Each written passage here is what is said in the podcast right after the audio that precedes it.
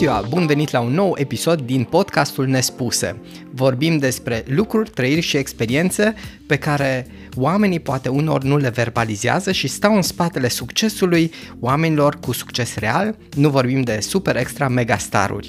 Iar astăzi am deosebită plăcere din două puncte de vedere. Am un prieten oaspete deosebit pe care o să rog imediat să se prezinte, dar avem și un subiect extraordinar. Vi-l spun ca să nu mă, vă mai țin în suspans, vorbim despre filozofie de viață. Ce-o fi aia? Avem nevoie de ea? Dacă o avem, ne ajută, ne încurcă? Dar despre toate astea o să vorbească colegul, prietenul și doctorul Dragoș Botezatu. Te rog, prezintă-te! Bună, Carol! Mă bucur că m-ai invitat. Uh, așa este, suntem prieteni și ne știm de foarte mulți ani. Sunt uh, încântat că fac parte din uh, cei la care te-ai gândit să inviți la acest podcast. Să mă prezint, simplu, sunt uh, Dragoș Botezatu, uh, medic primar urolog, am 41 de ani. Mulțumesc! Și uh, cam uh, succint, cam asta mă descrie. Cine sunt și ce, și ce fac. Excelent!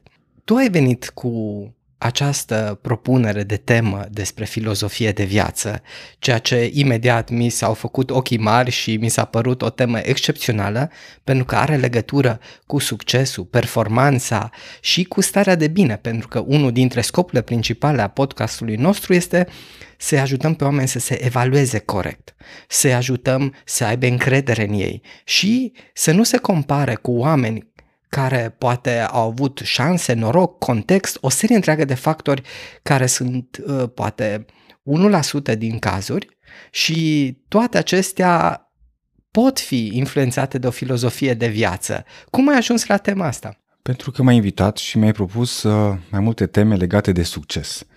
Și consider că succesul e un termen uh, relativ. E personal, e subiectiv, Uh, nu e o etichetă pe care ai atins-o și zici gata, ăsta e succesul, haide să vorbim despre ea. Și din cauza asta, de multe ori succesul nu depinde de noi. Ca să avem succesul, atât trebuie să ne-l autodefinim. Uh, cine vorbește de succes trebuie să-l aibă. Nu poți să înveți de la cineva decât de la cel care a realizat ceea ce își uh, dorește și ceea ce consideră că este succes. Și nu m-am considerat că fac parte din categoria asta care poate să dea lecții despre succes. În schimb, pot să vorbesc despre ce cred că este important în viață și care sunt uh, călăuzele care, ne, care pe mine mă ghidează în viața de zi cu zi. Cred că pot să spun ceva care ar putea să fie util ascultătorilor tăi. Ai noștri. Ai noștri. Și trebuie să spun că ești extrem de modest. Acum nu vreau să-ți fac reclamă, dar vorbim de o clinică pe care o conduci, vorbim de o serie întreagă de rezultate care vorbesc de la sine. Înțeleg, nu vrei să le spui tu, dar uh, nici nu vreau să deviez prea mult. Spunem atunci, descriem un pic care sunt acele linii directoare, care sunt acele lucruri care te ghidează. Am început despre, să vorbim despre filozofie de viață, dacă este important să o avem sau nu este important să avem. Eu cred că toți avem o filozofie de viață. Că o conștientizăm sau nu o conștientizăm, asta este o altă discuție. Uh, termenul filozofic, să, spui, să vorbești de filozofie pare neatractiv, sincer, în zilele de astăzi. Să spui că ai o filozofie de viață pare ceva abstract și pe care cred că mai ales pe cei tineri îi plictisește din start, pentru că uh, eu, cel puțin așa asociez eu. Când okay. folosești termenul de filozofie, pare ceva ermetic, care de cel mai multe ori nu înțelegi despre ce e vorba, ceva abstract care nu are legătură cu viața reală. Atunci cum se spune? Eu cred că este exact pe dos.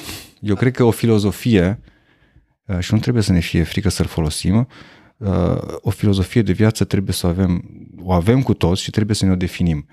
Și nu suntem unici, experiențele pe care le trăim le-au trăit și alți oameni înaintea noastră le trăiesc, le trăiesc și alții contemporani cu noi și atunci e bine, deci trebuie să ne găsim un loc.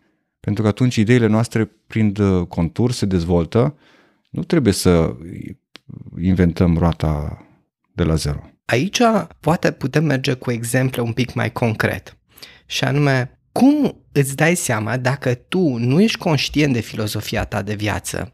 Cum poți să-ți dai seama care este cea pe care o ai? Prin ce comportamente? Prin ce semne? Prin ce se vede filozofia de viață a oamenilor? Cum îți dai seama dacă, ok, nu ai auzit niciodată de termenul ăsta în viața ta, îți dai seama că, după discuția noastră, că sigur ai așa ceva, cum să-ți dai seama dacă te ajută, dacă te încurcă? Acum o să vorbesc la concret. Nu vorbesc despre o filozofie mm, neapărat uh, a fiecăruia dintre noi unică. Uh, aș vrea să vorbim astăzi, ca să fiu util și ascultătorilor, despre un curent filozofic care are, nume, are un nume, despre filozofia stoică, aș vrea să vorbesc, pe care am uh, găsit-o nu întâmplător, ci căutând. Pentru că toți ne lovim de probleme în viață. Avem dificultăți, avem cumpene. Din păcate, da. Uh, și atunci, unul dintre lucrurile cele mai utile pe care le putem face este să căutăm ajutor în jur, în oameni, în uh, avem un acces la informații, ceea ce cred că din la începutul istoriei omenirii un om n-a avut atât acces cât avem noi, un om simplu, și atunci este datoria noastră să căutăm activ soluții la problemele cu care ne întâlnim. Și uh, aici revin, m-am întâlnit cu aceast, acest curent filozofic într-un moment de căutare, într-un moment de căutare a drumului, a filozofiei de viață, chiar dacă atunci nu știam că asta caut, caut o filozofie de viață. Interesant.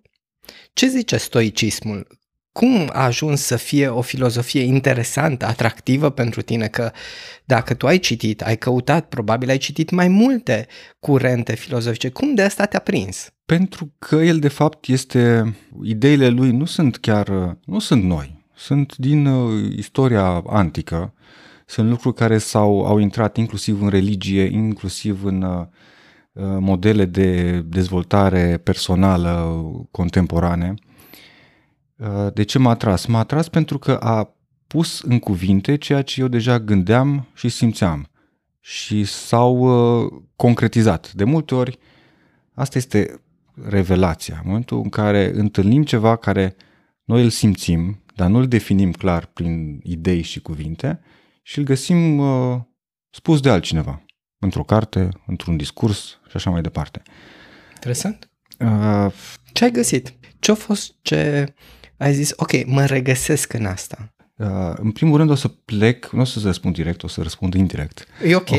ai, ai, fii atent, eu pun întrebări, tu răspunzi cum da. e ok pentru tine. O să plec de la, în uh, limbajul curent, stoic înseamnă cineva care rezistă dârz la problemele vieții, fără să se plângă. Cam asta este. Este parcă o filozofie a tristeții, a acceptării tristeții, ceea ce nu este deloc adevărat. Din contră, este o filozofie de uh, viață cu implicări practice, de căutare și de găsire a împlinirii, să nu spun a fericirii, că fericirea este uh, un uh, ceva la o extremă.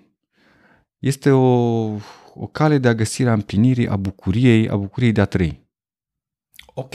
Nu este o filozofie a tristeții și de a accepta nefericirea și fără să lupți cu nefericirea și cu problemele vieții. Nu, este o cale spre împlinire și uh, viață tihnită.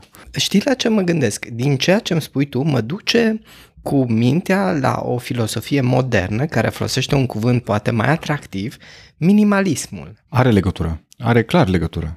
Și minimalismul, practic, sugerează de a scoate esența din lucruri care ai nevoie, de a face distinția dintre ce vreau, dar n-am nevoie, și dintre ce vreau, poate, și am nevoie și poate am nevoie, dar nici măcar nu-mi doresc acel lucru.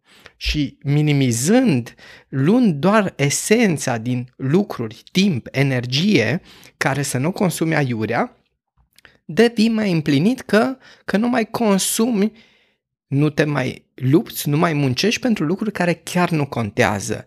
Dar nu știu, Correct. poate ăsta e minimalismul, nu știu ce zice stoicismul. Acum, foarte multe curente, să le zicem, filozofice, nu sunt, uh, se întretaie, se întrepătrund, nu sunt complet diferite. Adică tot ceea ce mi-ai spus acum despre minimalism se potrivește perfect cu o filozofie stoică despre viață.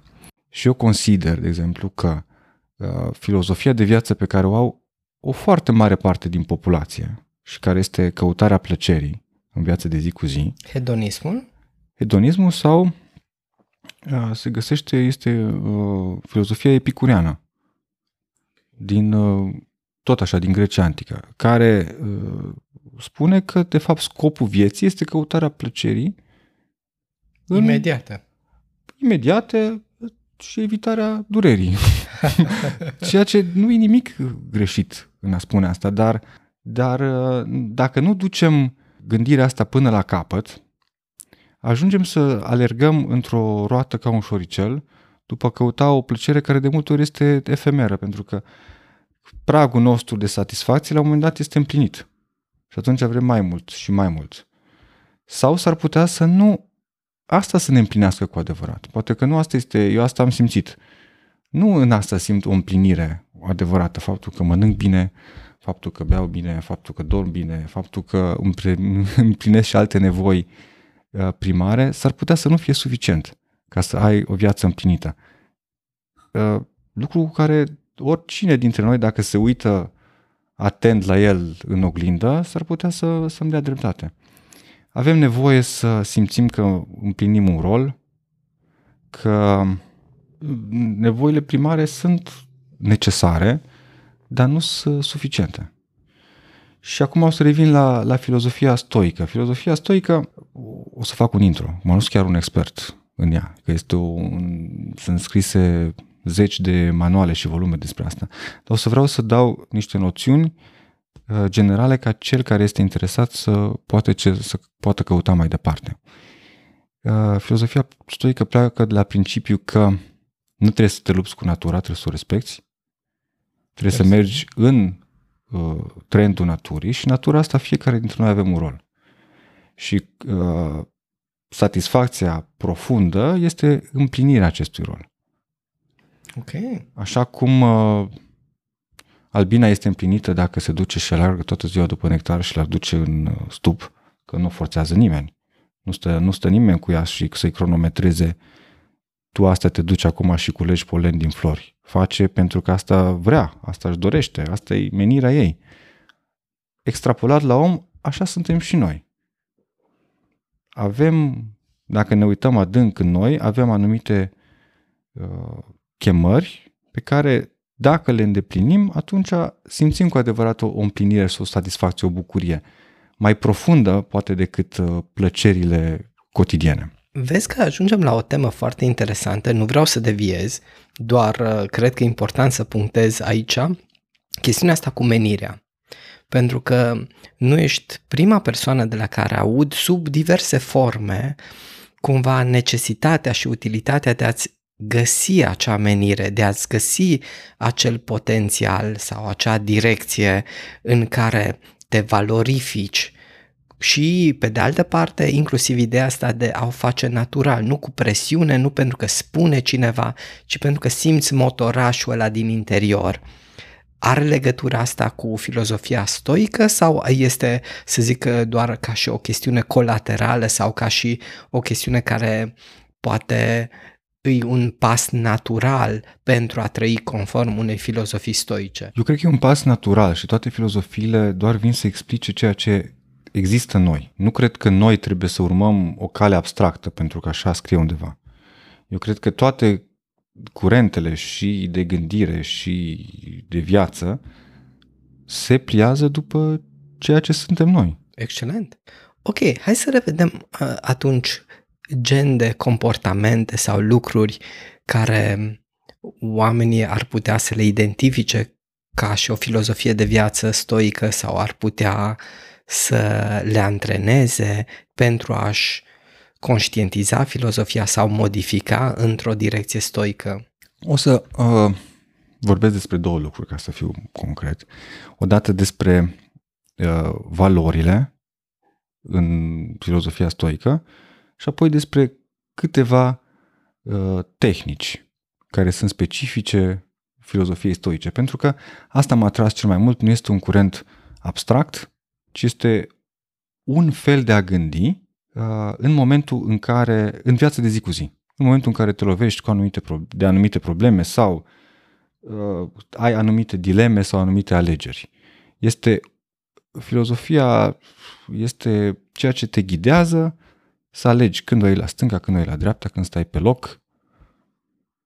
Așa văd. Deci este o, o chestie foarte practică. Deci nu te abstractă. ajută în decizii de viață. În decizii de viață.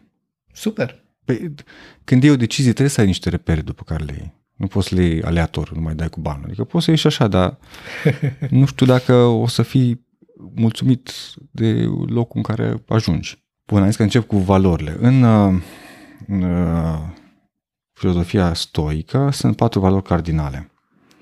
Și o să sune atât ca la bunicul acasă, așa o să sune, că pe toate o să le, pe toate o să le regăsiți, niciuna nu-i nouă. Dar cele patru valori cardinale sunt înțelepciunea, și am putea discuta despre fiecare un pic. Te rog. Uh, dar o să le număr prima dată. Înțelepciunea, just, justețea, ca să nu zic justiția, adică justeția să fii corect, să fii just. Curajul și moderația. Astea sunt cele patru valori cardinale în filozofia stoică. Și uh, nu sunt noi. Cred că toată lumea a auzit de ele și știe că sunt lucruri bune. Sunt niște virtuți care cred că apar în majoritatea Exact. filosofiilor. Exact. De, de la Exact. taoism până la confuțianism până la creștinism. Corect. Deci înseamnă că sunt uh, reale. Dacă sunt uh, acceptate de atâtea uh, culturi și religii, înseamnă că sunt, să le zicem, universal valabile pentru om. Pentru că prima dată când le-am auzit, nu, nu, m-au, nu m-au atras, sincer. Că vroiam cumva să fie niște valori universale ca legile fizice, care se aplică undeva în afara a ceea ce suntem noi ca și oameni, să fie suprem. Dar, de fapt, sunt uh, valori ale noastre, specifice omenești. Și o să încep cu prima, înțelepciunea. O să vă spun propria mea viziune despre fiecare valoare în parte. Uh, înțelepciunea, aici autodefinire, poate că o greșesc, dar eu o văd format, are patru componente. Înțelepciunea are o inteligență nativă, IQ, de care toți am auzit, Clar. pe care nu prea îl poți influența. Cu te Plus naști, minus 20. exact, de dar procent. uh, este parte din uh, înțelepciune. Deci cine are un IQ mai bun are șanse să fie mai înțelept. Nu înseamnă că va fi mai înțelept. Uh, A doua componentă este educația, Ok. că educația poate fi dată de școală, de cărți, de părinți, de mentori, de prieteni.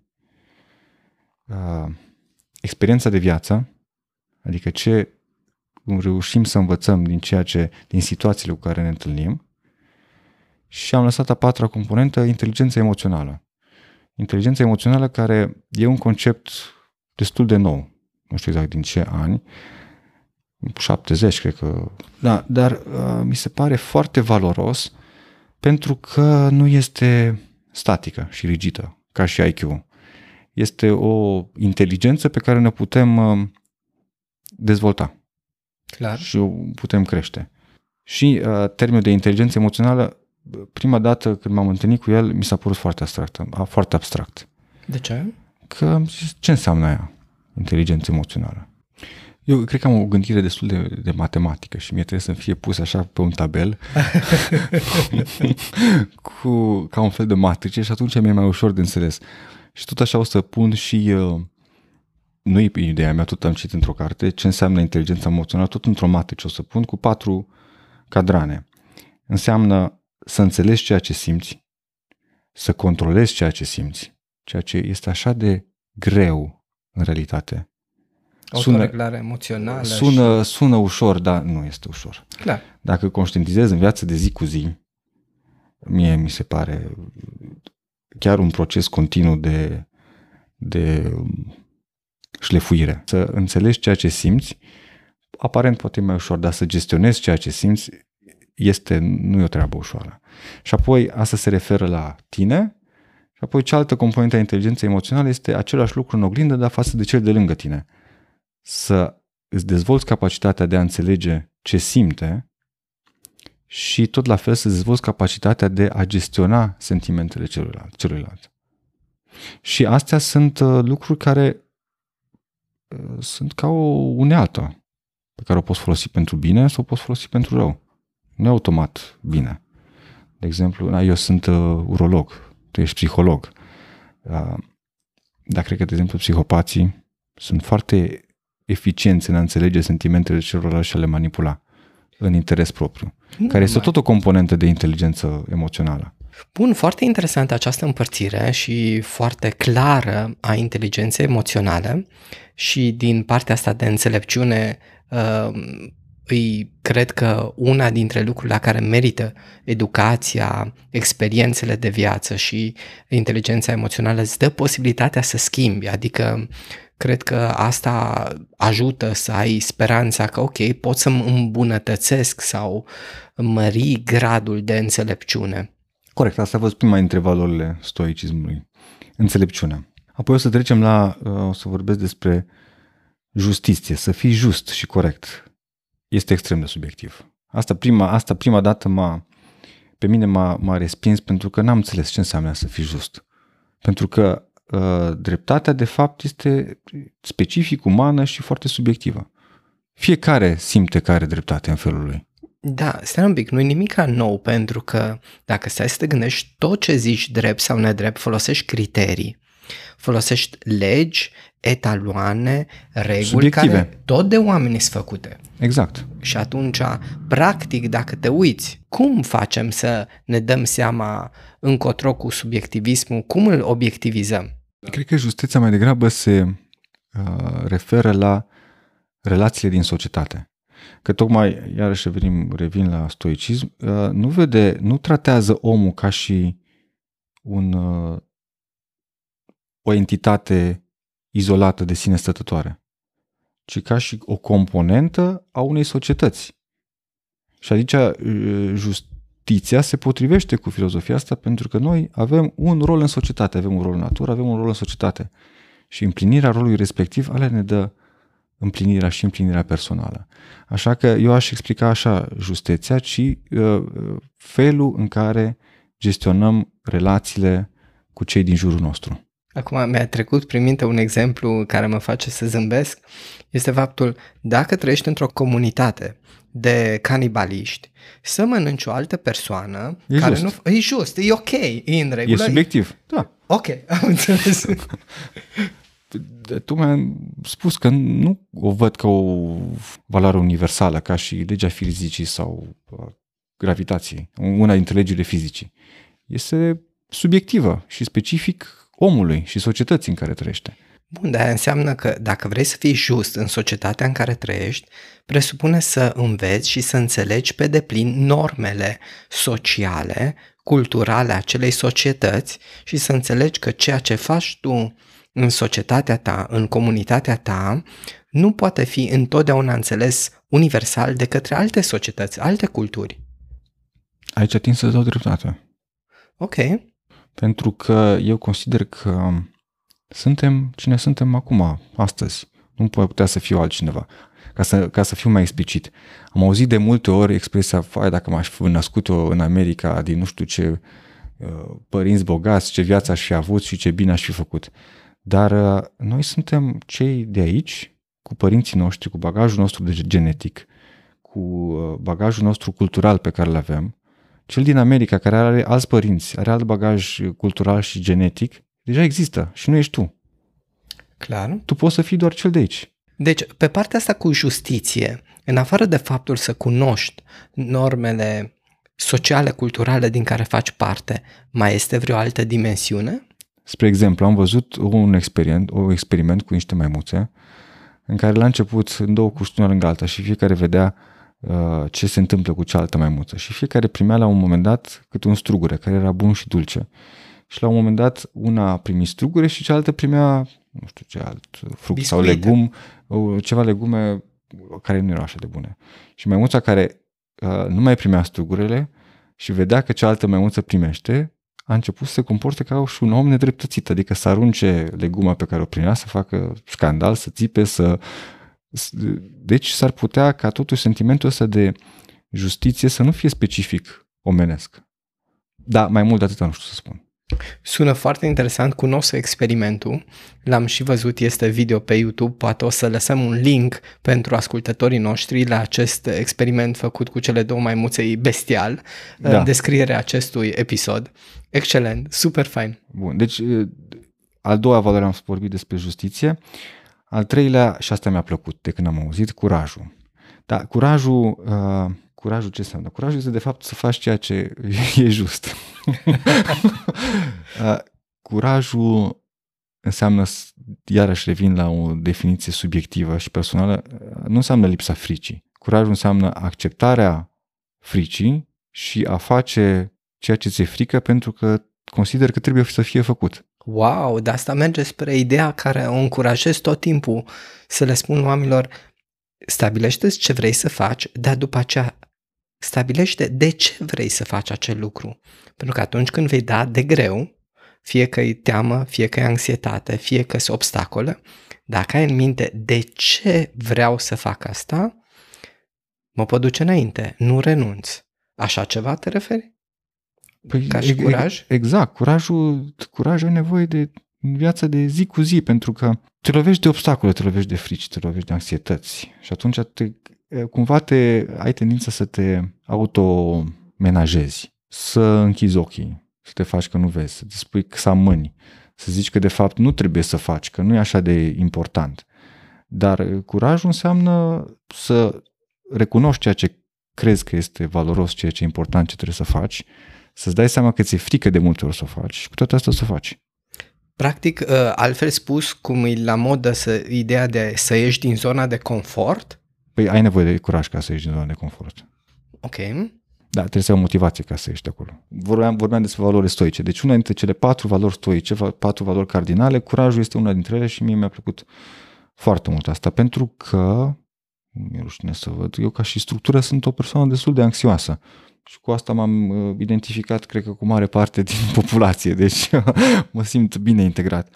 Dar uh, nu fac un efort și nu vreau ca frica să decidă pentru mine ceea ce fac sau ceea ce nu fac.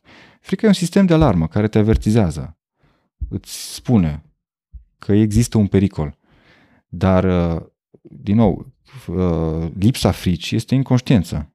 Curajul nu înseamnă lipsa fricii. Curajul înseamnă să uh, îți duci, să îți înfrunți frica și să nu o lași să decidă ea. Sună foarte interesant această distinție, adică dacă vrei să fii curajos, teama face parte din pachet și dacă n-ai teamă, poate ești inconștient cu privire la riscurile sau activitatea pe care trebuie să o faci. Păi, eu cred că un om care nu cunoaște frică nu poate să fie curajos. este doar Asta da. Da, inconștient sau ignorant. Ok. Că teama e normală, nu este nu e o, o greșeală în noi. Are un rol în noi. Clar, ca și majoritatea emoțiilor negative, dacă ne ghidează comportamentul. Mergem da. la a patra. A patra care este e moderație. Acum, moderația, prea mult despre ea nu prea, nu, nu am ce să zic că este, se autodescrie. Moderație înseamnă lipsa excesului. Da, este o valoare. Pentru că avem tendința să facem uh, exces. Și acum o să trec la moderație, uite, tocmai bine am potrivit-o, pentru că trebuie să învățăm și să, filozofia stoică te învață și cum să te reglezi. Adică sunt anumite tehnici care se folosesc în viața de zi cu zi. Ce facem? Am spus că inițial filozofia de care am vorbit, pe care am considerat cu toată majoritatea oamenilor este cea epicuriană, adică căutarea plăcerii. Dar în momentul în care îți satisfaci o plăcere, ți se ridică și pragul pentru plăcerea respectivă. Și atunci, în filozofia stoică, te învață cumva ca o tehnică să scazi pragul respectiv. Adică, dacă toată ziua stai uh, la cald și în confort și iarnă, ca să te poți bucura de confortul pe care îl ai, ar fi bine să mai ieși din când în când ușor în, prin frig, să simți frigul ca să te poți bucura de căldura de acasă. Nu înseamnă să fii masochist, dar să experimentezi cum ar fi fără ceea ce ai deja. Chestiunea asta cred că se poate face și mental, să nu te focusezi numai pe nemulțumiri, ci din când în când să încerci să-ți focusezi atenția și pe a aprecia ceea ce ai. Clar, dacă și o experiențiezi, cu siguranță o simți mai intens, dar uh, aș încuraja și așa, pur și simplu să te bucuri sau să conștientizezi la nivel mental că am asta și ce fain e. Corect, și aici vine altă tehnică, tot stoică, care este complet antitrend, că acum este totul vizualizarea pozitivă. Totul trebuie să fie roz, să vedem totul numai succes și uh, fericire în fața ochilor. Da, în stoicism este vizualizarea negativă. Adică cum ar fi viața noastră uh, fără ceea ce avem, fără cei dragi, de exemplu. Copii și așa mai departe, este indicat că mai devreme sau mai târziu toți vom muri. Și ar trebui să experimentăm cu gândul cum o să fie când cel de lângă tine nu o să mai fie.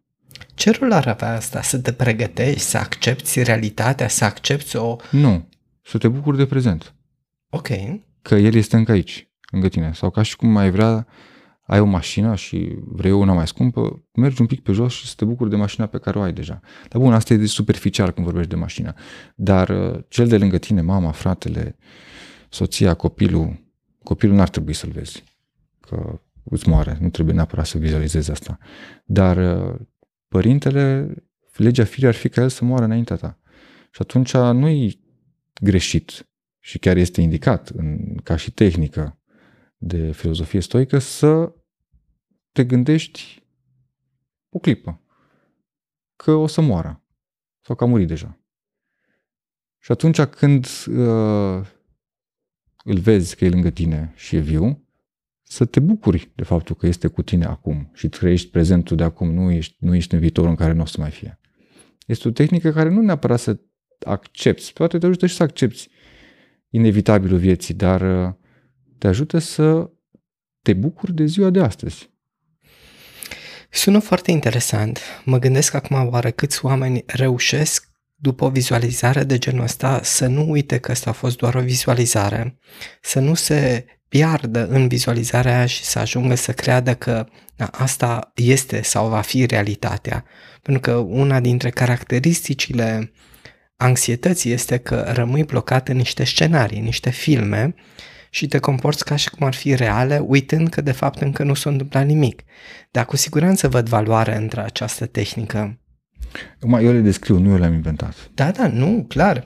Nu știu dacă uh, am vorbit noi vreodată în uh, terapia prin acceptare și angajament. Este o tehnică similară în care ești pus să-ți vizualizezi propria ta înmormântare majoritatea oamenilor când aude asta fug sau evită exercițiu și să vezi ce ai vrea tu într-o propoziție să scrie despre tine pe piatra memorabilă sau cum îi spune. Eu consider că este foarte util.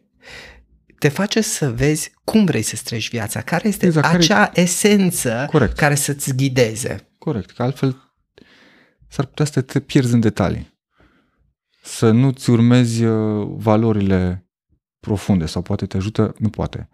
Cred că te ajută să-ți uh, descoperi valorile profunde și esența a ceea ce ești tu față de tine însuți. Interesant, adică de la autocunoaștere, la ghidare, la stil de viață, o serie întreagă de beneficii mai greu de făcut. Adică asta vreau să scot în evidență, văd maxim valoare în tehnicile astea, dar uh, cred că aș avea o mică precauție la unele persoane.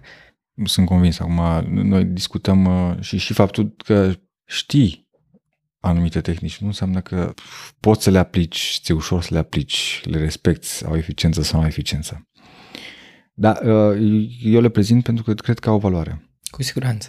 O altă uh, tehnică zice, se vorbește despre dihotomia controlului, adică tot, toate evenimentele cu care ne întâlnim, să conștientizăm ce depinde de noi, ce nu depinde de noi sau ce depinde parțial de noi. În uh, filozofia originală, uh, dihotomia controlului este două. Depinde de tine sau nu depinde de tine. dar adaptat așa modern mai este una intermediară care depinde parțial de noi. Și aici este nimic, n-am zis nimic spectaculos sau nou, dar dacă aplicăm viața asta, aplicăm tehnica asta în viața de zi cu zi, la toate evenimentele pe care, cu care ne, ne ciocnim, s-ar putea să fie foarte utilă. Exemplu, banal, te grăbești, ești în întârziere și ai intrat într-un ambuteiaj în trafic. Nu mai poți să faci absolut nimic. Nu mai depinde de tine. Câți dintre noi nu fac o criză de nervi în astfel de situații? nu pot să-ți dau un procent, dar... Majoritatea. Că, da, da. Și o fac complet inutil pentru că o fac sau nu o fac, lucrurile la fel sunt. Că da. nu depinde de ei. Apare sentimentul de nedreptate. Cum? Tocmai mie? Tocmai acum? De ce mi se întâmplă asta? Cu ce am greșit? Indiferent dreptate de nedreptate, dar nu mai depinde de tine. Că n-ai cum să te teleportezi sau să zbori peste alte mașini. Să știi că asta mi se pare nu numai o tehnică, ci și poate o componentă de filozofie de viață, să înțelegi și să accepti ce nu stă în controlul tău. Nu știu dacă ai auzit, uh, poate, cred că e o rugăciune, dar nu mai țin minte exact, care spune așa, acceptă tot ce nu poți schimba. Fă tot posibilul să schimbi ce poți schimba. Încearcă să fii suficient de înțelept să faci distinția dintre cele două. Cam asta ar fi, de fapt, o variantă succintă a ceea ce înseamnă stoicismul. Oh, ok. Asta ar fi, practic, cred că esența. O parte esențială în, în filozofia stoică de viață. Și atunci o să-ți dai seama că ce depinde de tine e foarte puțin. Dar asta pare destul de trist. Dar nu pare trist, că te ușurează. Ok. De o mulțime de poveri care de fapt nu sunt reale și pe care le porți inutil în spate. E ca și când uneori ne asumăm responsabilități să salvăm oameni care nu sunt în responsabilitatea noastră sau să-i ajutăm membrii de familie care nu vor să fie ajutați sau chestiuni Exact, de... încerca să facem lucruri care sunt imposibile sau care nu, nu, nu depind de noi. N-avem, ne, eu zic că este o formă de a ne ușura traiul. Nu-i, nu-i, nu-i peorativ, este o formă de minimalizare. A te axa exact pe ceea ce poți să faci. Și este acolo un exemplu clar, să spun, dar e o diferență destul de, de fină. Era un exemplu despre un arcaș care trage la o țintă și uh, scopul lui, de fapt, nu este neapărat să țintească mijlocul țintei. Pentru că acolo poate să vină un vânt, să miște, poate să se rupă o pană din săgeată și să îi devieze. Sunt lucruri care nu depind de el. El trebuie să se concentreze, să facă tot ce ține de el ca să aibă cea mai mare șansă să nimerească mijlocul țintei. Și atunci s-ar putea și să o nimerească. Dar nu trebuie să se cramponeze că săgeata lui nu o să ajungă exact acolo unde și-a dorit. Că s-ar putea să nu depinde de el. Văd foarte multe valoare în asta pentru că vezi foarte mulți oameni pun presiune pe ei pentru Pun tot. presiune pe rezultatul final, care de multe ori rezultatul final nu depinde de tine. Efortul până la rezultatul final depinde de tine.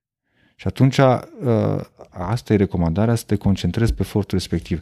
Vrei să ajungi acolo, e foarte promovat, să te vezi deja campion, să te vezi că ești pe, pre, pe podium, să te vezi că ești nu știu ce. Nu. Pe exemplu, pe mine asta nu mă ajută, pe mine asta pune presiune. Dar dacă vrei să ajungi într-un punct, din punctul A, vrei să ajungi în punctul B și tu ți-ai făcut harta ca să ajung acolo trebuie să fac X, Y, Z, te concentrezi pe alea Asta sună ca și cum ți-ai stabilit direcția, da. știi unde vrei să ajungi, dar savurezi drumul. Știi că o să ajungi la un moment dat undeva. Nu știi sigur dacă ajungi la destinația respectivă, S-ar dar putea savurezi, să nu ajungi.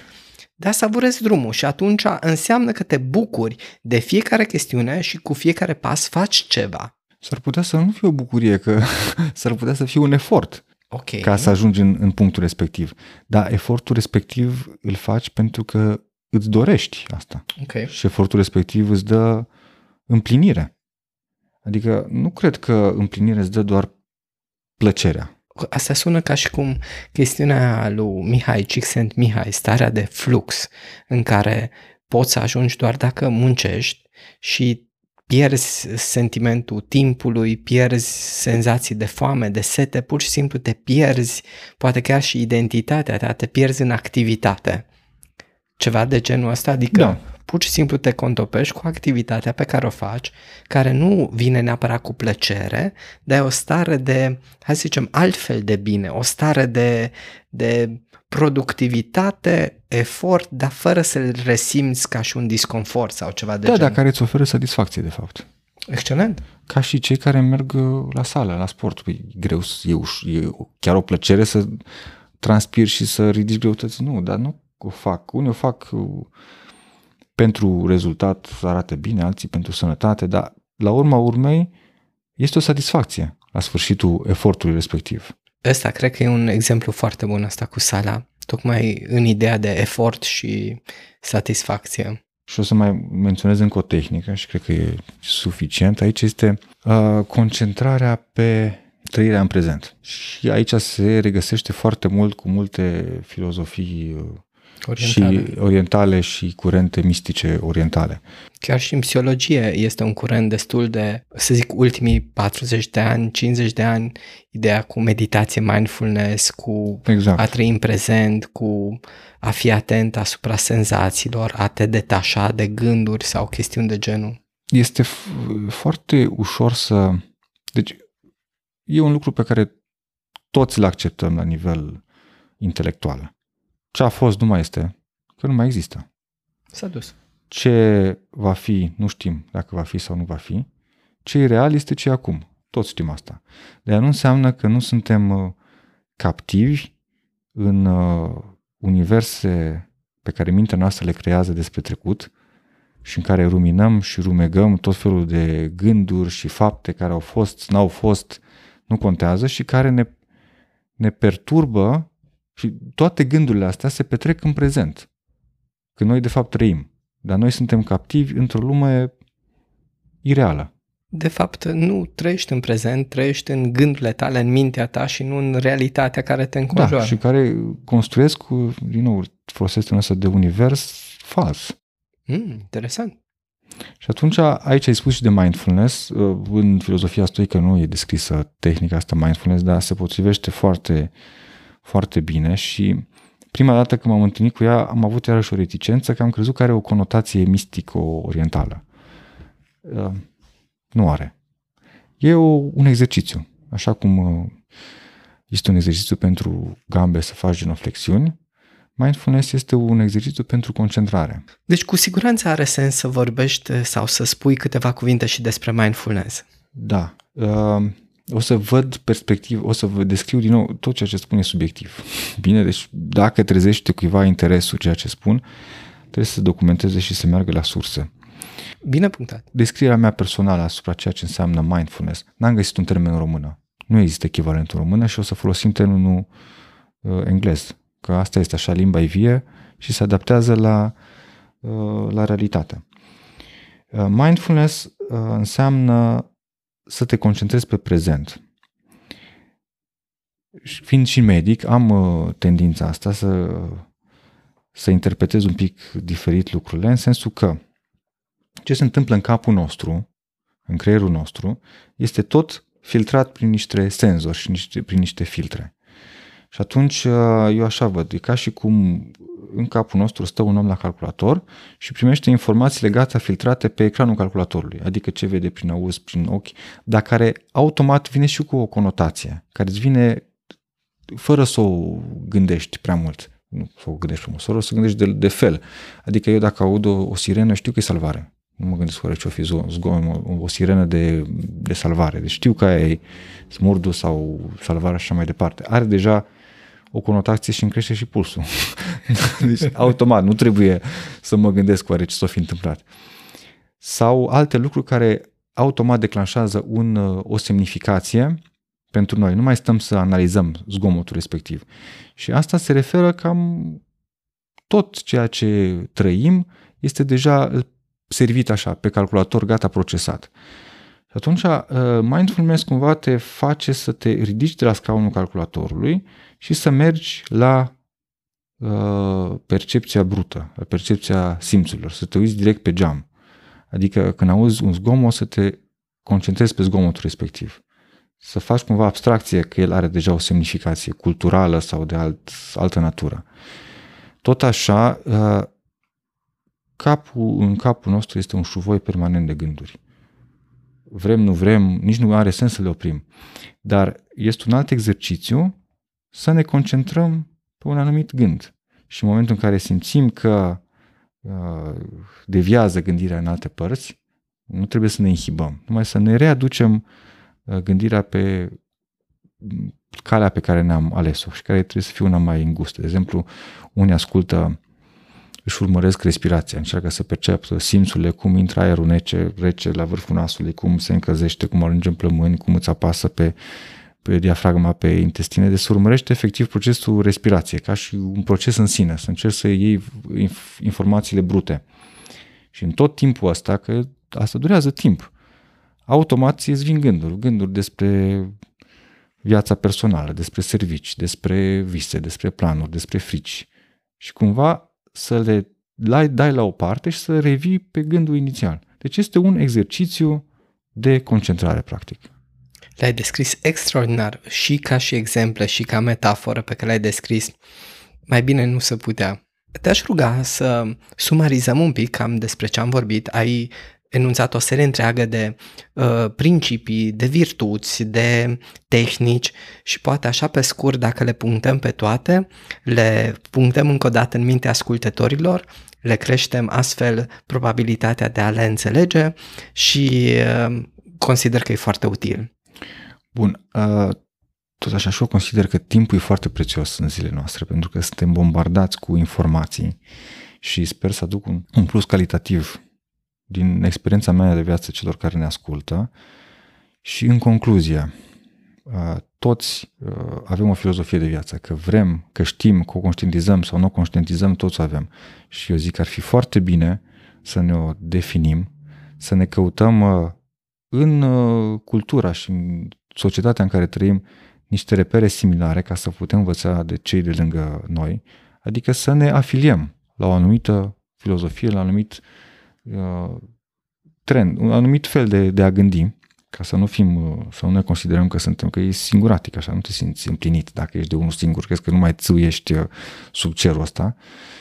Și eu am uh, identificat și m-am regăsit în uh, filozofia stoică. Aia nu înseamnă că ăsta e adevărul suprem.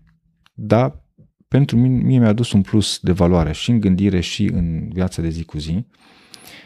Și ca să îi atrag și pe alții la acest uh, fel de a gândi, am uh, enumerat cele patru valori cardinale, care sunt înțelepciunea, juste, justețea, curajul și moderația și am enumerat câteva tehnici folosite în viața de zi cu zi, și anume vizualizarea negativă, cum ar fi să trăim fără, fără ceea ce avem deja, asta nu ca să fim masochiști, ci ca să ne putem bucura de ceea ce avem, uh, să conștientizăm că realitatea se împarte în lucruri pe care le putem controla, care destul de puține lucruri pe care nu le putem controla și lucruri pe care le controlăm parțial.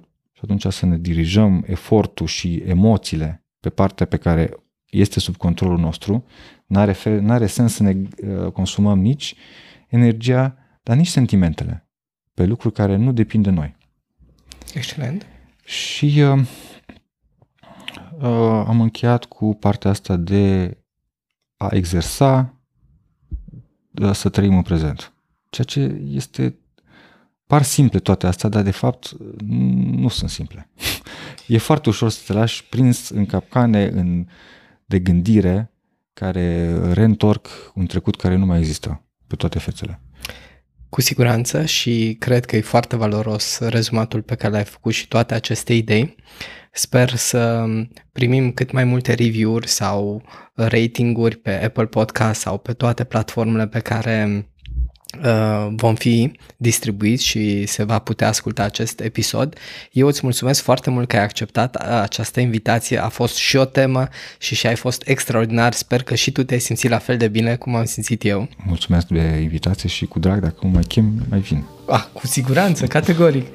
Bun, și cu acestea fiind spuse, dragi ascultători, mulțumesc că ați ascultat și acest episod. M-aș bucura, așa cum am menționat și anterior, dacă ne-ați lăsa gândurile voastre ori pe pagina noastră de Facebook, comentarii, observații, ce v-a plăcut, ce nu v-a plăcut, pentru că vrem să oferim un conținut cât mai util pentru voi. Dacă ne lăsați chiar și pe Apple Podcast un review sau un rating și asta ne ajută foarte mult.